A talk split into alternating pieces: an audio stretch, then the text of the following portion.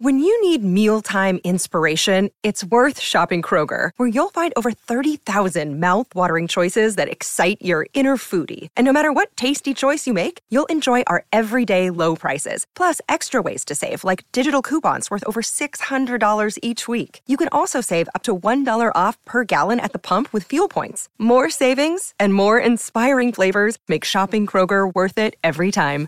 Kroger, fresh for everyone. Fuel restrictions apply. Hello, everybody. This is Marshall Poe. I'm the editor of the New Books Network. NBN listeners like to read books and buy them. So we thought we'd tell you that right now, our friends at Princeton University Press are having a remarkable site wide sale. You can get 50% off books, including ebooks and audiobooks, with the code 50, F I F T Y, at checkout until May 31. You can save some real money on Princeton University Press books. I encourage you to go there and check it out. Welcome to the New Books Network. Hello and welcome to the New Books Network. I'm Isabel Machado and I'll be your host for this episode. And today I have the pleasure of talking to Dr. Andrew Snyder about Critical Brass, street carnival and musical activism in Olympic Rio de Janeiro. Published by Wesleyan University Press in 2022. Critical Brass tells the story of neofanfarrismo, an explosive carnival brass band community turned activist musical movement in Rio de Janeiro as Brazil shifted from a country on the rise in the 2000s to one beset by various crises in the 2010s. Though predominantly middle class, neofanfarristas have creatively adapted the critical theories of Carnival to militate for a more democratic city, illuminating the tangible obstacles to musical movement building. Andrew Snyder argues that festive activism with privileged origins can promote real alternatives to the neoliberal city but meets many limits and contradictions in a society marked by diverse inequalities. Dr. Andrew Snyder is a U.S. American living in Portugal as a research fellow in the Institute of Ethnomusicology at the Universidade Nova de Lisboa. Since finishing his PhD at UC Berkeley in 2018 in ethnomusicology, he has increasingly worked as an editor, having co edited the books Honk, a street band renaissance of music and activism in 2020, and At the Crossroads Music and Social Justice in 2022. He's also a trumpet player, and he has played with many of the groups he studies that uh, we're going to talk about here today. Andrew, welcome to the New Books Network. Thank you. It's good to be here. So, in the book's acknowledgments, you say that the quote, the prospect that a growing internationally connected brass band movement that seeks to claim public space, spread inclusive musical education, and militate for a different world even existed in Rio de Janeiro was far from your mind when you started uh, graduate school in 2010. So I want to know what happened. Um, and this brings me to the question that I always like to start these interviews with. I want to know uh, how your book came about or what is your book's origin story? So you mentioned that I'm a trumpet player, um, but at the time in 2010, uh, I think I was trying to mention my naivety in relationship to this project.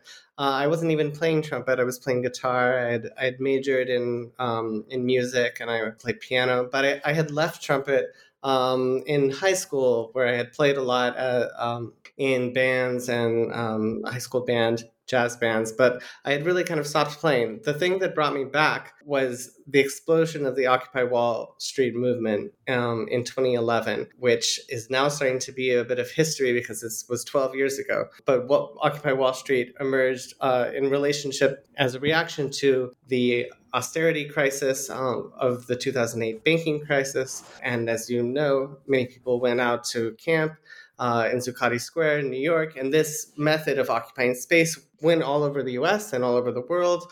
And there were various protests. So I started going to these protests when I was in the when I was in the Bay Area in California, where I was doing where I was going to graduate school in ethnomusicology, looking for a project, not really sure what I was going to do.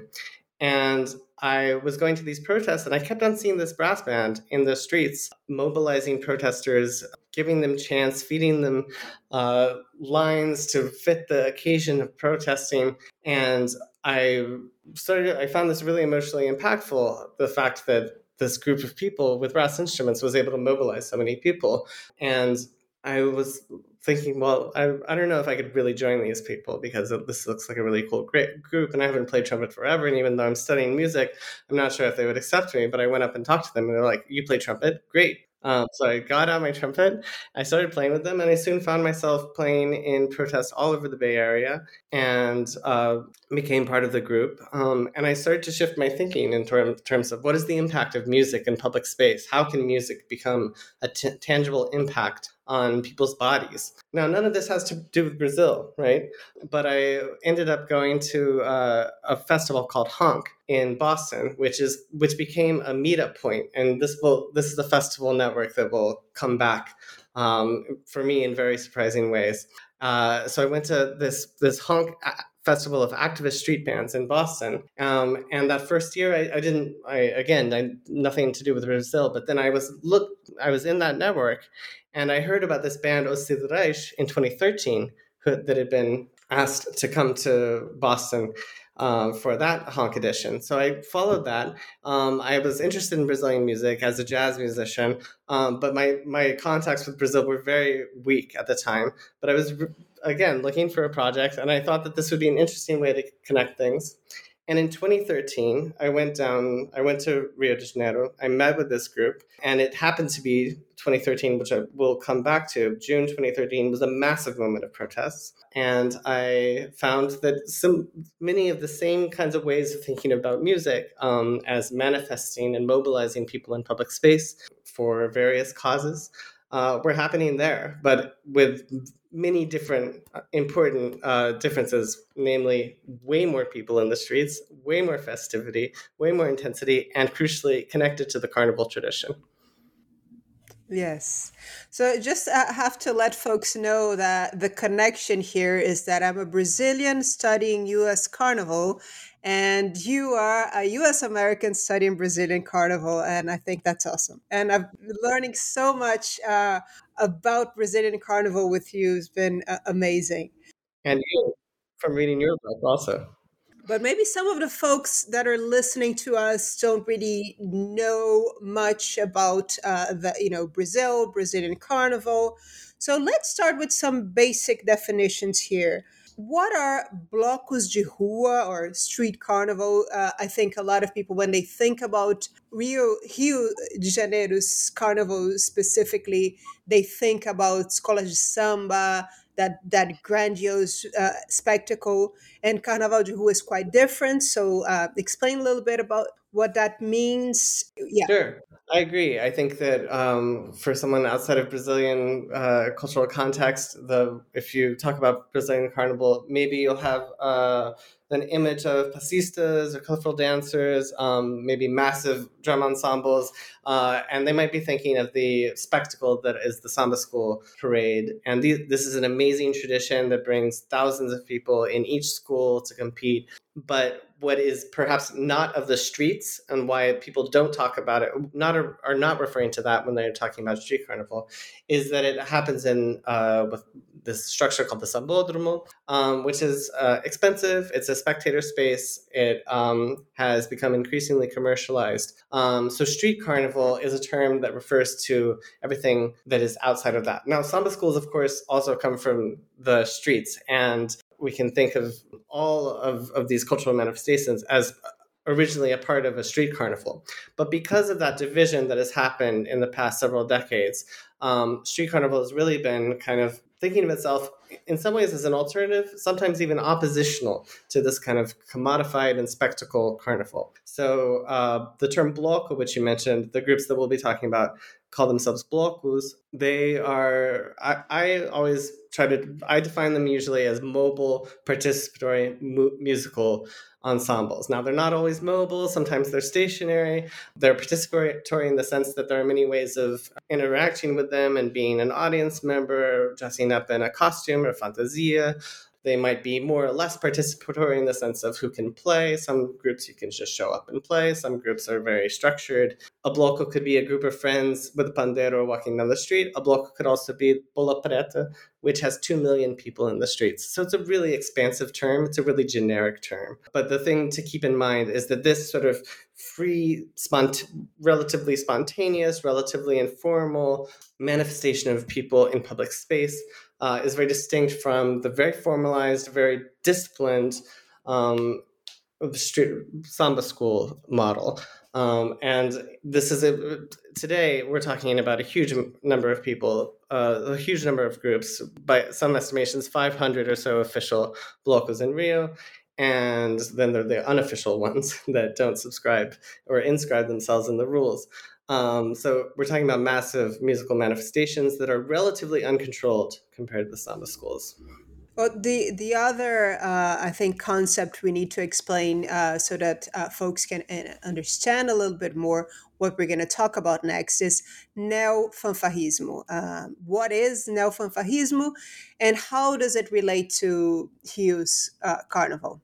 Neofanfarrismo is a term that, as I understand it, was coined by one of my main interlocutors, but it's a term that kind of has filtered filtered through the air um, in the past, say, 15 years in Rio. Um, and so if you just listen to the word neo-fanfarrismo, so the fanfare, fanfare or fanfare, that refers to brass bands. Um, so what I, what I was looking at specifically were the brass bands. I talked about 500 blocos. I'm only talking about a little small section of this world, um, this this brass and percussion tradition. Uh, so there is a brass and percussion tradition in Rio. There are many in Brazil, and there are many that are associated with carnival. Uh, the most iconic uh, and technically impressive is probably from Recife, definitely from Recife, uh, Frevo. But there's a tradition, there are various traditions in, in Rio as well. So the fanfarra, brass bands, neo, meaning some kind of new innovation on the brass band tradition um, which we can talk about, and ismo. I think that this is where I'm I'm getting this idea that neofanfarrismo is a kind of social movement. Is they use a kind of ism, neofanfarrismo or neofanfarism, which I think has a kind of implication of a of a not just being a, a scene, but a kind of having a political ideology. Um, so this is this is something that comes out of the brass band tradition that is in Carnival um, and innovates both in an aesthetic and a uh, ethical way. The first two chapters examine transformations and the emergence of neofanfarrismo movement from the brass blocos of the street carnival revival and the band's changing repertoires. Uh, I want you to talk a little bit about that. And you've started to explain this, but what is this tradition they're, they're trying to revive? Uh, or as some folks say, they're rescue, and I'm using rescue with air quotes. But uh, what changed in their priorities over time as well? Yeah, rescue is a translation of the word resgatar, right? Um, and it's a term that people would would use. So thinking about rescuing, recycling, renewing, reviving. Um, so I mentioned the newness of, of neofanfarrismo, but that's a little bit in op- opposition to um, the initial urge of this uh, this brass uh, movement in the 1990s and 2000s to revive uh, certain repertoires and certain ways of playing and thinking about carnival. Now, so we haven't ta- talked yet about this this notion of revival, which is really important. So I said samba schools we can think of as originally having come out of uh, a street carnival tradition, but the way that this was always explained to me was that if you're say a young person growing up in the 1990s, uh, say a especially a middle class person, kind of outside of the samba school movement, the way that people talked about this was that there was relatively little carnival. That carnival was a time to travel, it was a time to leave Rio. It was not a time to stay and participate and create something. So there was this sense of carnival uh, being dead. And if you go back a little further, the way that this was explained to me was that this was this very much had to do with Brazil's military dictatorship, which, uh, as you know, uh, began in 1964 and went until 1985. And the military dictatorship was highly repressive. And this, again, the way this was explained to me, because I was not there, um, was not even alive, let alone in Brazil, but that uh, the large groups of people organizing and being in public space were seen with skepticism. uh, that things were had to be much more ordered. That uh, there was censorship. There were um, all of these elements that were a bit counter to the carnival spirit, or what they what people talked about as a kind of carnival spirit. And carnival groups play actually play a role in uh, in being part of redemocratization protests uh, in the early 1980s, and then they come out, and there's a certain politicization uh, in them as they start to grow uh, in grow again in the 1980s, 1990s, 2000s. Ever since in the past three decades, I mean, we're really talking about a progressive and exponential growth um, in uh, music uh, in this sort of car- street carnival, which again there was this view of the samba schools having been kind of co-opted, taken, commercialized, uh, even a product of uh, sort of ideological product of, of military governors, uh, the military government. And uh, so the street carnival kind of represents this alternative and potentially oppositional movement, one that was uh, clamped down upon, and many people talk about having died uh, during the dictatorship and having rebirth. So, what are the, what are they uh, renewing? What are they reviving? So, in the case of the brass, brass ensembles, they talked about the sort of the importance of the marchinha genre, especially, which marchinhas have always been in the air, but I think uh, the this is a military march uh, descendant ironic, ludic, um, fun genre of songs that are played by brass ensembles and people sing at the same time. Um, so there was this, and, and it predates the samba schools as well. And we have uh, going back to late 19th century Abre Alas by Chiquinha Gonzaga. So a really old uh, manifestation of Rio's uh, musical culture done by brass bands. Right, so people uh, revived this uh, tradition. They also some of the more technical groups uh, revived uh, choro. Um, at, as played by brass bands, choro is an instrumental genre um, that kind of comes up at the same time that jazz comes up in uh, the United States. You also have a sort of beginning to want to re- to not just revive but play other genres. So I mentioned Frevo from Recife, which is a city in the northeast. Some of these genres, uh, these groups starting to play that. So it really starts off with this kind of nationalist and very city based preoccupation, but nationalist in the sense of wanting to revive traditions that are authentically Brazilian, right?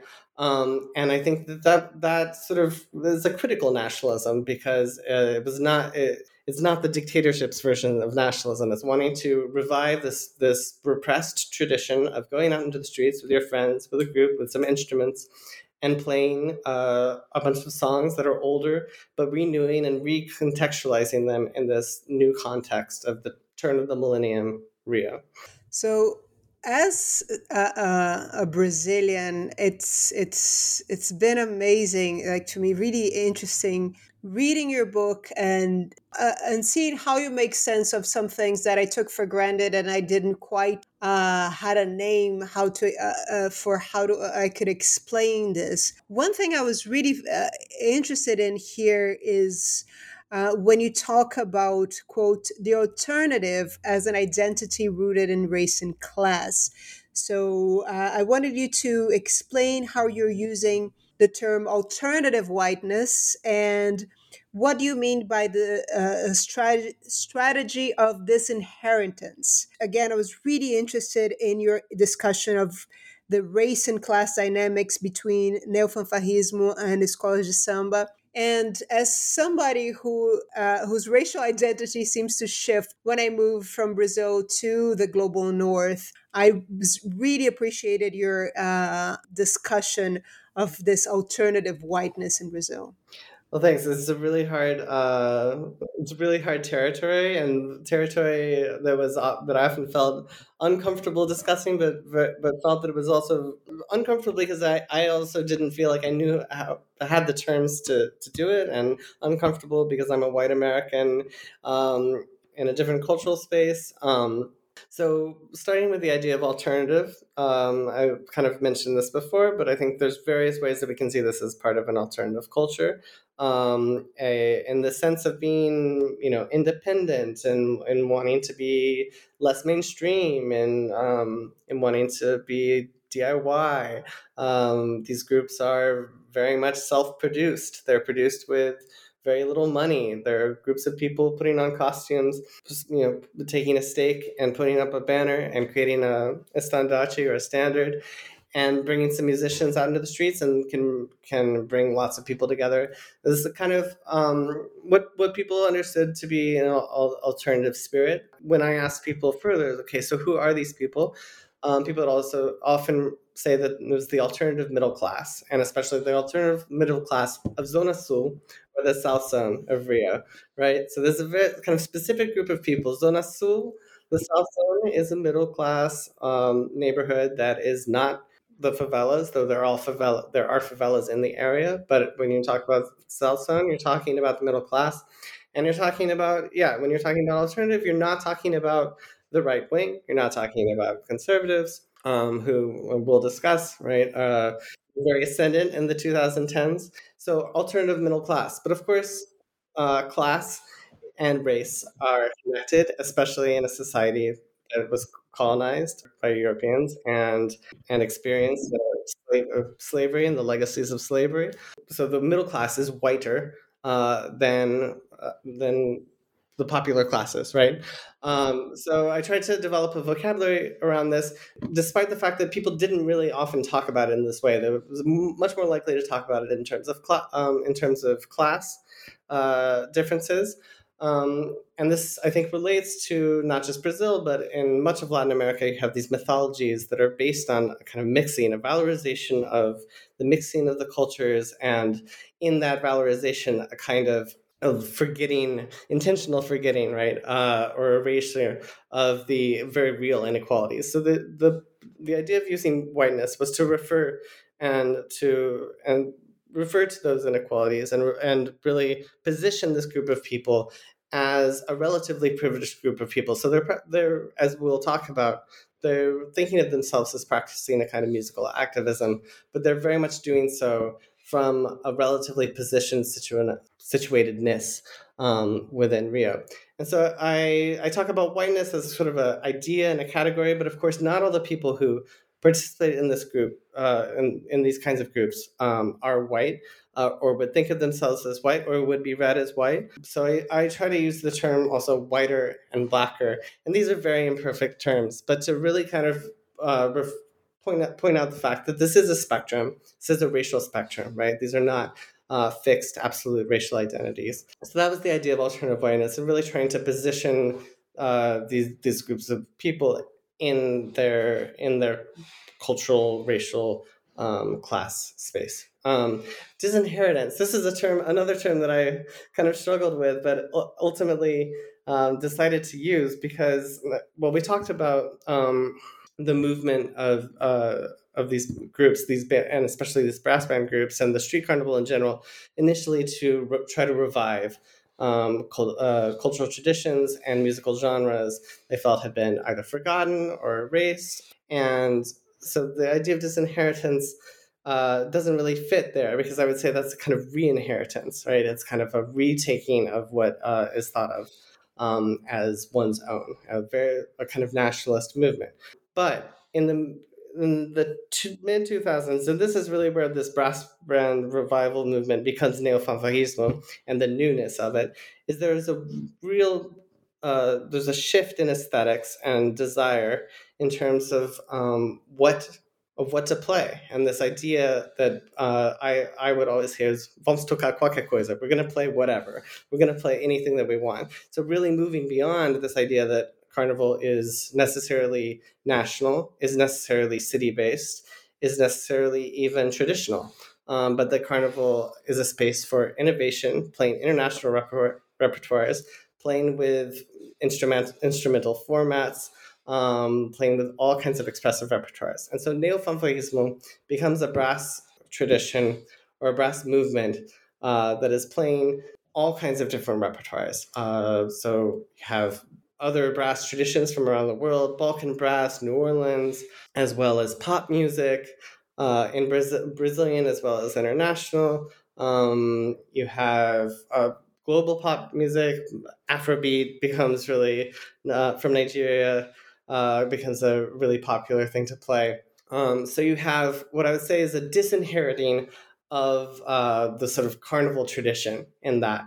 Um, and I, I, really also was using that, that term disinheriting in relationship to kind of a heritage studies way of, of thinking about this. If the heritage of carnival that's passed on is samba, and if, if that heritage is kind of understood as, as blacker, as an Afro Brazilian tradition, um, then there's a way of positioning oneself to that heritage and that tradition that is um, a kind of rejection on the on the part of these groups. Now they're also dialoguing with it, and this is where it's a it's a it's a tense attention.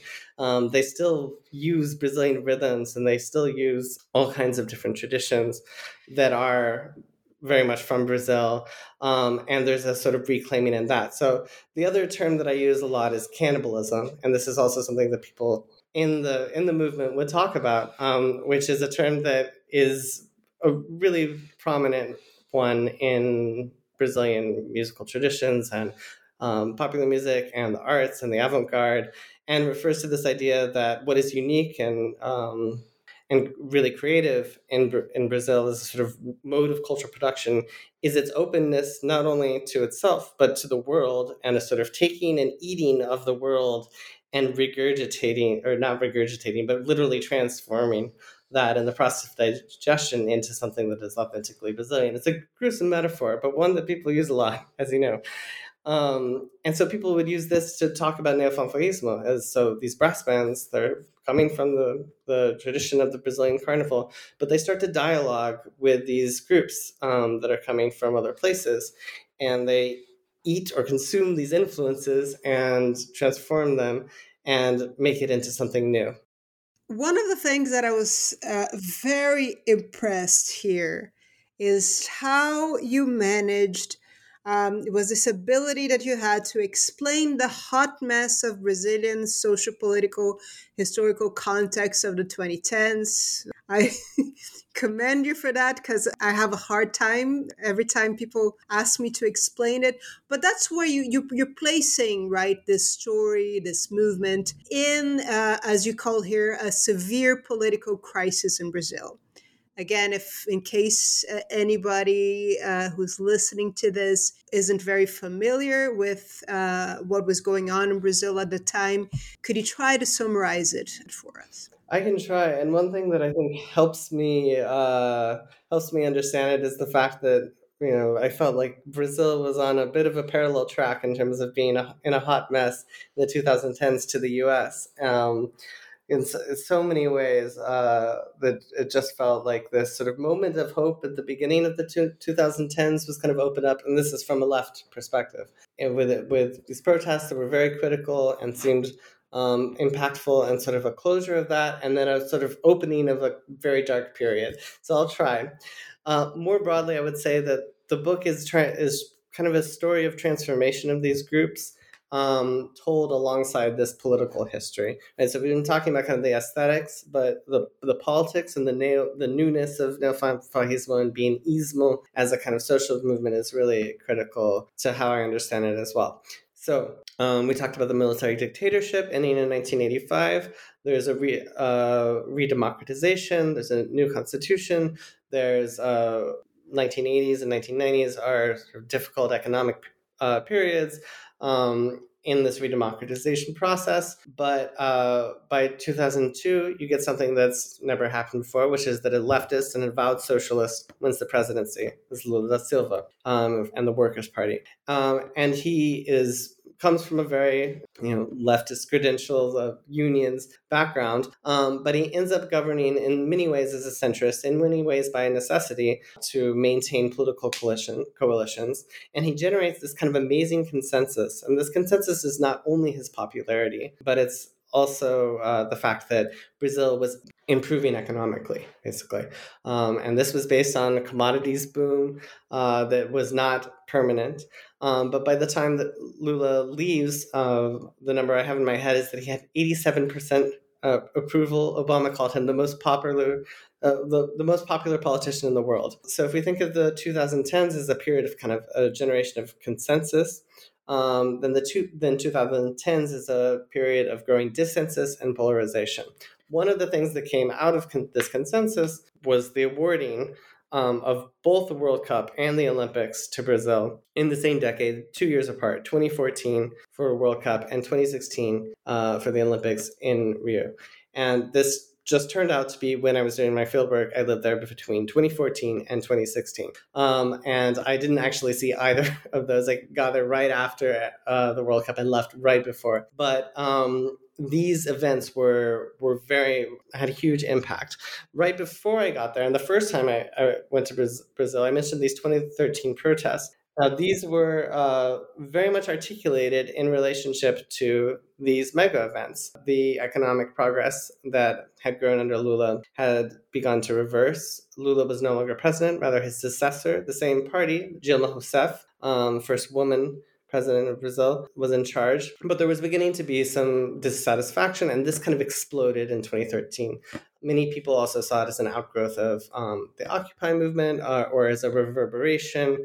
Other movements uh, that were against austerity, it's indignados in Spain, um, is very much like a sort of glo- moment of global critique of austerity and the way that this was expressed in relationship to mega events are we're paying all this money for this mega events. And these stadiums are removing people from favelas. They're a huge expense. Yet the where's the investment? Where's the uh, focus on on public services and structure uh, in an avowedly socialist or at least left center left party and so this was the kind of the message that exploded in 2013. So this, this moment also becomes a moment uh, of, that appears very hopeful, but ends up also generating a kind of backlash. Um, and this backlash starts to grow. And this is in no, this is also, uh, this, this only gets worse with the Operation Car Wash scandal um, that starts to raise questions about uh, the Workers' Party, as well as many other people in the government. And uh, so Brazilian politics kind of takes this turn. Um, and in 2016, Dilma Rousseff is actually impeached in what many people feel to be a coup, um, a sort of le- a legislative coup. Let me just, uh, just to, for the record, uh, I, I believe foi golpe. Okay. Yeah. Okay. I, I also believe it was a golpe, right? But some people would not call it a golpe. But I, I, I think it didn't fit. It didn't fit the traditional image, right, of a golpe and of a golpe in, in or a coup in Latin America or Brazil, which is a military dictatorship taking over. It was a parli- it was a use of parliamentary tactics to take out the president and the vice president, coming from a coalition, was from the right. Um, then turned out to take over uh, which is not a system one would have in the U.S., right? Because where they're from the same party. No, the vice president was from a different party, and so it was very convenient to use this mechanism, this in the coup, to take over. Um, then a, a period of austerity begins. In the United States, Trump is elected, and Brexit happens in the UK. So not just sort of this right wing austerity, neoliberal austerity, but this uh, this much scarier authoritarian populist um, version of, of politics comes uh, and comes to Brazil. And Bolsonaro who has been in, in politics for a long time but but then becomes uh, rides this wave ends up winning the presidency in 2018 very much thought of as a kind of Trump quote unquote Trump of the tropics and governs in very very similar ways uh, to Trump. And when he was defeated, there was even also uh, a uh, rushing or an invasion of um, Brazilian capital buildings, right? Similar to what happened in January 6th in, in 2021. So the, when I said that, I just felt like there was these parallel tracks that the U.S. and Brazil run. Um, that's what I meant. And and also Bolsonaro was defeated, right? Lula has, has now come back. So we're in a new uh, we're, we're in a new moment, and I'm glad that I was able to finish and publish this book before that happens because because we don't know how, how things are going to go right now. But um, but the the sort of whole frame of the book is thinking about neofanfarrismo as a movement that becomes more and more political in this process of polarization over the course of the past of the past decade or so. So, as you were saying, right, how did the neofanfarrista movement become socially and politically engaged in this context that you just described? And uh, how is this then um, connected to an increased diversity of the participants of the movement?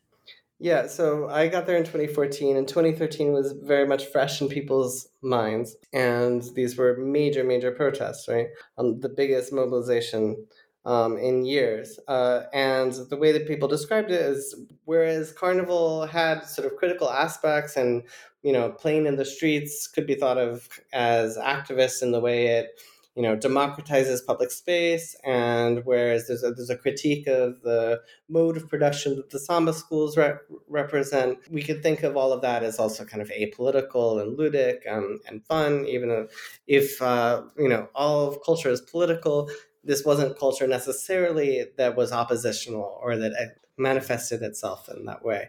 Um, but 2013 people talked about as a marking point um, where a lot of groups went to play in the protests. Uh, as I had said, they they played in support of various causes. So there's these kinds of lines in the sand that start to be drawn, and this process, I believe, only only becomes stronger and stronger as these crises grow. Right. So then you have an impeachment process with a coup and so the the bands start to play in favor of democracy even if the like not everyone loves Dilma but but there's a desire at least to stave off the right and then the and then the right succeeds. And so uh, then there's protests against uh, the various uh, uh there was an attempt to shut down the ministry of culture right? Uh, and the group and the groups played for these protests and occupied the ministry of culture so these bands become increasingly politically involved in very objective ways. They they make they go to protests, they post on social media, they make signs, they they politicize carnival. Also, they start to uh, bring these kinds of repertoires and oppositional attitudes and expressive tactics to a space that could be thought of as kind of apolitical or at least not demonstrably oppositional. Yeah, over this period, the groups become more political in that sense. But they also, I think, become political in the sense of questioning their own uh, identities as a movement. And I, I, mean, sort of class, racial, gender identities. We talked about alternative whiteness, alternative middle class. Also, a lot of these groups were initially very, very male. But in the mid 20, 2000s, and this that was the time that I was there, there were a couple things that happened. One was a, uh, the founding of a group um, called Damas de Ferro, or the Iron Ladies. Uh, this is the first uh, all women group in this movement. Now there are, I believe, about five. Um, so the, there's been an explosion of female participation in the movement. Uh, another thing that happened, I believe, also in 2014 was the founding of a group called Favela Brass, which was actually founded by an English uh, an Englishman who lives in Rio and an English trumpet player, um, Tom Ashe, uh, who went and lived in a favela in the center of, of Rio and started uh, teaching children to play, and has now generated this group that plays in um, that that plays regularly. Um, so these were these are two examples that I used to talk about a desire to reach beyond gender lines and reach beyond class and racial lines, and that I think those conversations were very um, present when I was there. People were, you know, Carnival is we talk think about it as inclusive and participatory and democratic, and so these groups are well. How does how does that actually manifest itself? How can we make it more democratic uh, or inclusive. Um, one of the most interesting products that I have seen come up, and this was this started after my field work ended in 2016.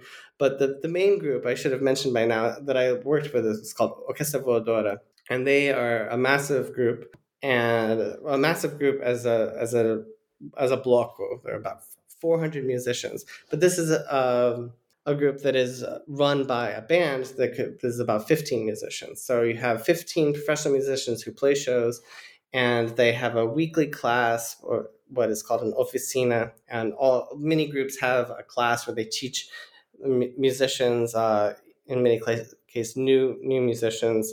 Um, people have never played an instrument to play with them. So there's this expansion of musical interest. Um, and this is another way that music starts to uh, interest and participation is another way that music starts to reach beyond um, these various uh, social divisions. And uh, sort of the women's groups start to, to play uh, coming out of that. But one of the most interesting projects of Orquestra Voadora in the past few years has been uh, an attempt to change uh, practices um, structure and the whole setup of the block to be inclusive of people with disabilities. And of course, people with disabilities is a, is a category that is itself very diverse. Um, so they've really been trying to think about uh, this from uh, the perspective of people who are already in the group and their needs, their access needs to be a part of uh, part of this, but also to publicize the idea of Carnival needing to be accessible to to people with disabilities um, and to, from a very anti-ableist perspective. And they talk they, they speak in this language. I mean this is we talked about it being middle class. This is a high, highly educated movement um, in a major global city. So the uh, having having access to sort of language of anti-ableism right um, is part of this movement um, but what i what i think is is amazing is really using those ideas to change carnival practices so this is something that started during the pandemic and has continued um, in various ways during the pandemic uh, and is continuing now. Um, and their last uh, their last carnival theme was actually the future is anti-ableist. So you see, there's various ways of thinking about their politics in a sort of very objective oppositional way, but also all of these ways of trying to democratize, diversify, and be more inclusive uh, as a musical movement. But you also show uh, that there were some challenges and even some shortcomings uh, to that process. Can you talk about that?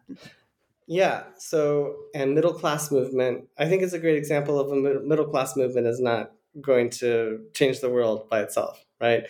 And the reason I really try to call attention to the the class and racial situatedness of these groups of people is that they're reaching across these these boundaries but you know that doesn't itself uh, deconstruct of course doesn't construct um, racism or sexism or uh, homophobia or ableism um, so these are inherently limited actions uh, the many of the many of the structures of inequality that we see in this society at large continue to manifest themselves in in the neofanfarrismo movement. That being said, I think that there has grown, uh, especially during this period of polarization, a desire, an authentic, genuine desire, not on the part of everyone, but on the part of key people who have managed to make um, new critical projects happen to uh, to really uh, do something new and think about carnival as a kind of activist. Um,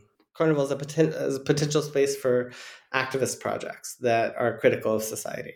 Well, uh, since you, you used, you know, you're already talking about carnival uh, conceptually, uh, I cannot, you're just almost like legally obligated to, if you're talking about carnival theory, to ask you about that old debate that has animated uh, the field of carnival studies. I know we we've sort of moved past that, but you're making an interesting contribution to it. So I'm talking here more specifically this this debate over whether carnival subverts or reinforces the status quo. I think we've sort of agreed as a, as a collective of carnival scholars that it's can be both, but you you note here that this debate fails to engage with an important question quote how do the ideals of carnival inspire political and social engagement? So tell us um, how is that and how your book is dealing with that how you position yourself and the book within those debates. Yeah you're right. I think a book like this that's talking about carnival as potentially political cannot fail to at least note the fact that this is a big part of um, how we have historically tried to understand carnival. Is it something that is um, resistant in the sense of, of really its its spirit? I think is there's a lot of elements of the discourse around carnival as being resistant, turning the world upside down, inverting structures.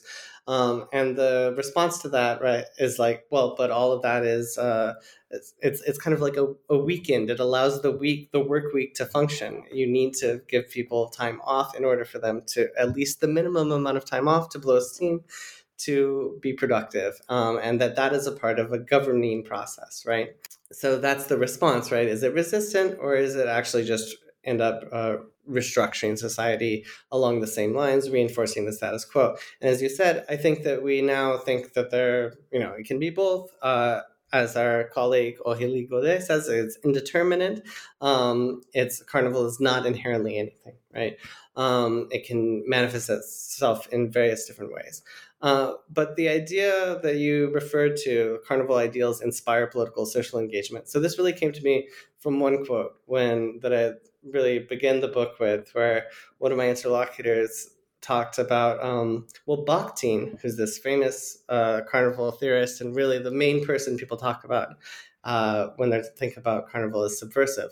Bakhtin thinks that carnival is subversive, and so carnival should be subversive. That is what carnival is, right? So, so the idea is not to take it ethically or an outside perspective of carnival and say this is what carnival is.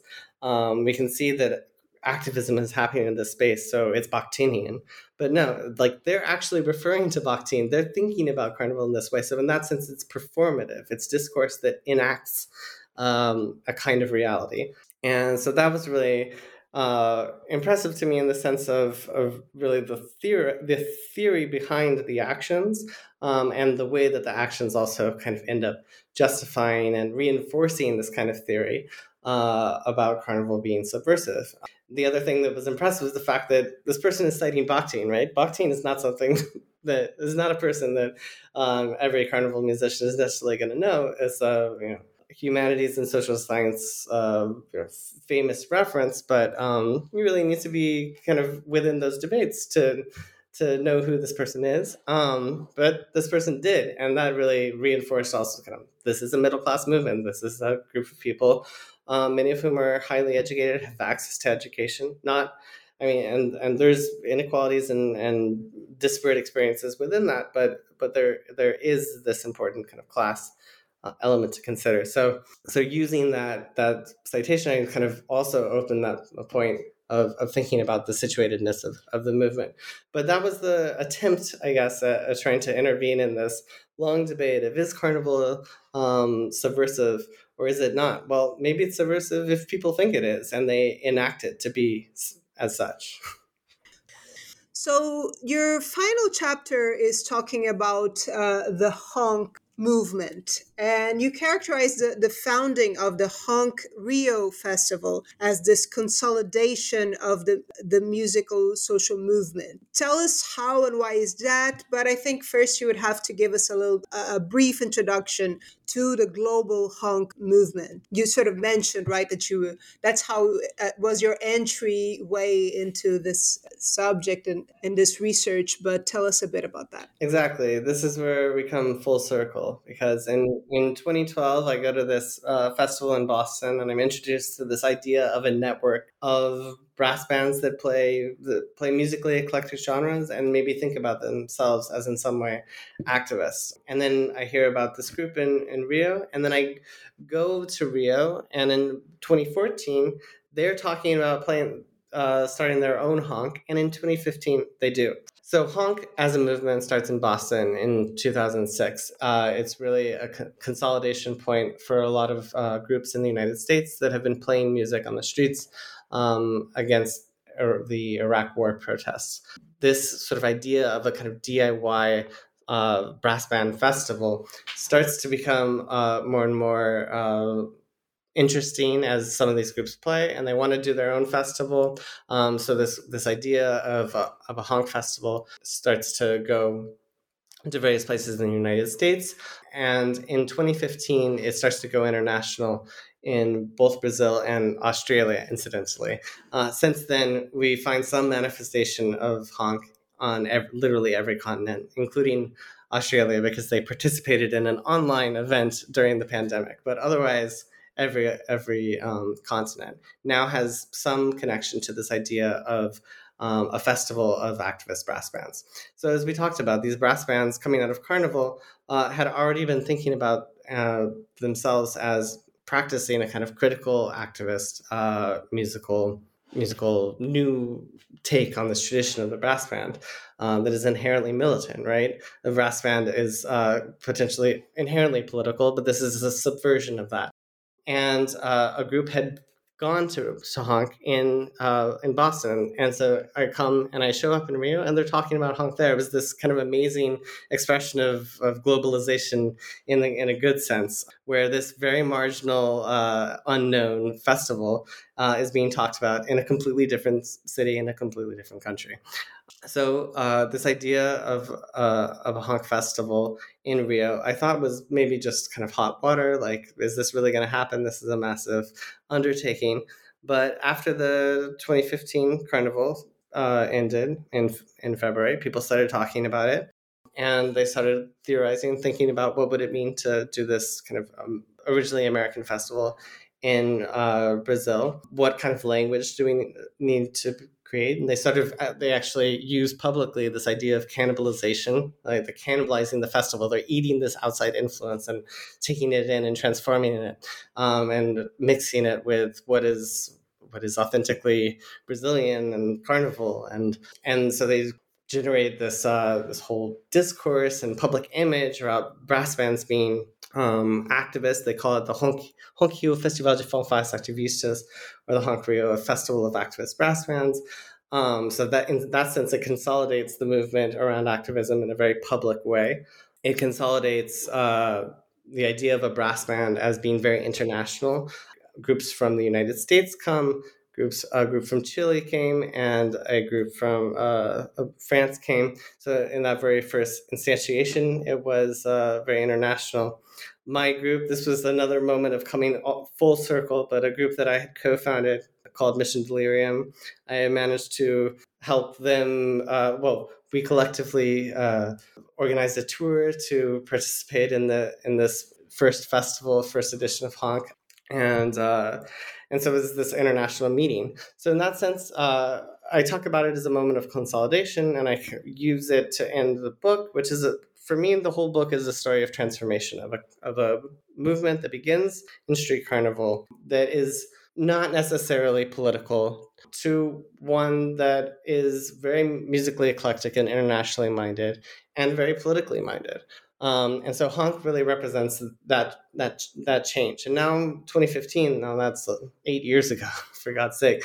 Uh, Honk has spread as a, a, a movement in Brazil. There are festivals in Sao Paulo, in Porto Alegre, in Brasilia. Uh, I believe there are at least five now um, in Rio in, in Brazil. So this whole neofanfarrismo movement, also since I was in Brazil, has spread to other cities in Brazil. So uh, from a sort of outside perspective, have have seen uh, the movement grow. But then honk as a as an idea, which is an American idea, has really become crucial to uh, to this movement and to really transforming in in turn uh, carnival in Brazil. It's kind of this amazing, for me, obviously, amazing story of globalization in a, in a good sense. But before we go, uh, can you share with us uh, your new projects? What are you working on next? Of course, other than uh, joining us at the Journal of Festive Studies, I wanted to just give a, a, very quick, shameless plug. I joined the Journal of Festive Studies as a co editor for the forthcoming issue, number five, and you are joining us for number six. So now that I got the, the shameless plug out of the way, tell us what you've been working on uh, since this book. Thanks. I'm super excited to be uh, to be joining Journal of Festive Studies. I was actually able to um, publish a, an article about these groups' response to the pandemic in in that journal, um, where they mobilize people to do what they the opposite of what they usually do, subvert the meaning of carnival. Uh, and tell people to actually stay home and not go to the streets. And so I was I wrote about that for the Journal of Festive Studies, and I'm really excited to be also um, working as an editor in the near future. So, uh, as you mentioned, I'm in now. I'm in Portugal. I'm doing a postdoc in Portugal, um, which we haven't talked about since. Uh, but yeah, the the this connection to Brazilian studies is the reason that I wound up um, doing this postdoc in Portugal um, and I'll be here for at least a few more years. The project that I ended up uh, pursuing was to talk about street carnival, the street carnival, the Brazilian street carnival that's uh, emerging in Lisbon. Um, so a lot of the same kinds of groups, not exactly neofanfarrismo, but a bit more diverse. uh, collection of, of groups that have come and really in the past uh, eight years or so as a lot of well the brazilian alternative middle class has some has been uh, migrating and leaving in uh, during this period of political crisis um, and there's also brazilian uh, immigration that goes beyond that and um, is before before it, but is a big motivator for people um, that I've that I've talked to. to talk about sort of this um, manifestation of Brazilian street carnival in the historical uh, ex colony or the ex colonizer, right? Um, and sort of all the post colonial manifestation of um, of negotiation and relationship that uh, occurs um, in these carnival spaces in a completely different context in a in a different city, but one that is very is very unique. It's not carnival in in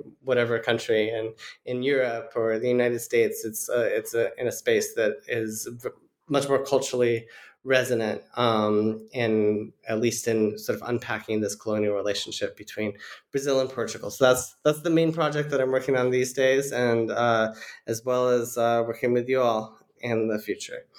Oh, so just uh, before before we go, um, just wanted to use this opportunity since we're both editors of this journal to invite people to submit their work. So if you anybody who's listening to us if you are working with thinking about celebrations festivity we're very happy to consider your submissions. We accept not only uh, academic articles but also uh, types of creative interventions, other things. So please contact us.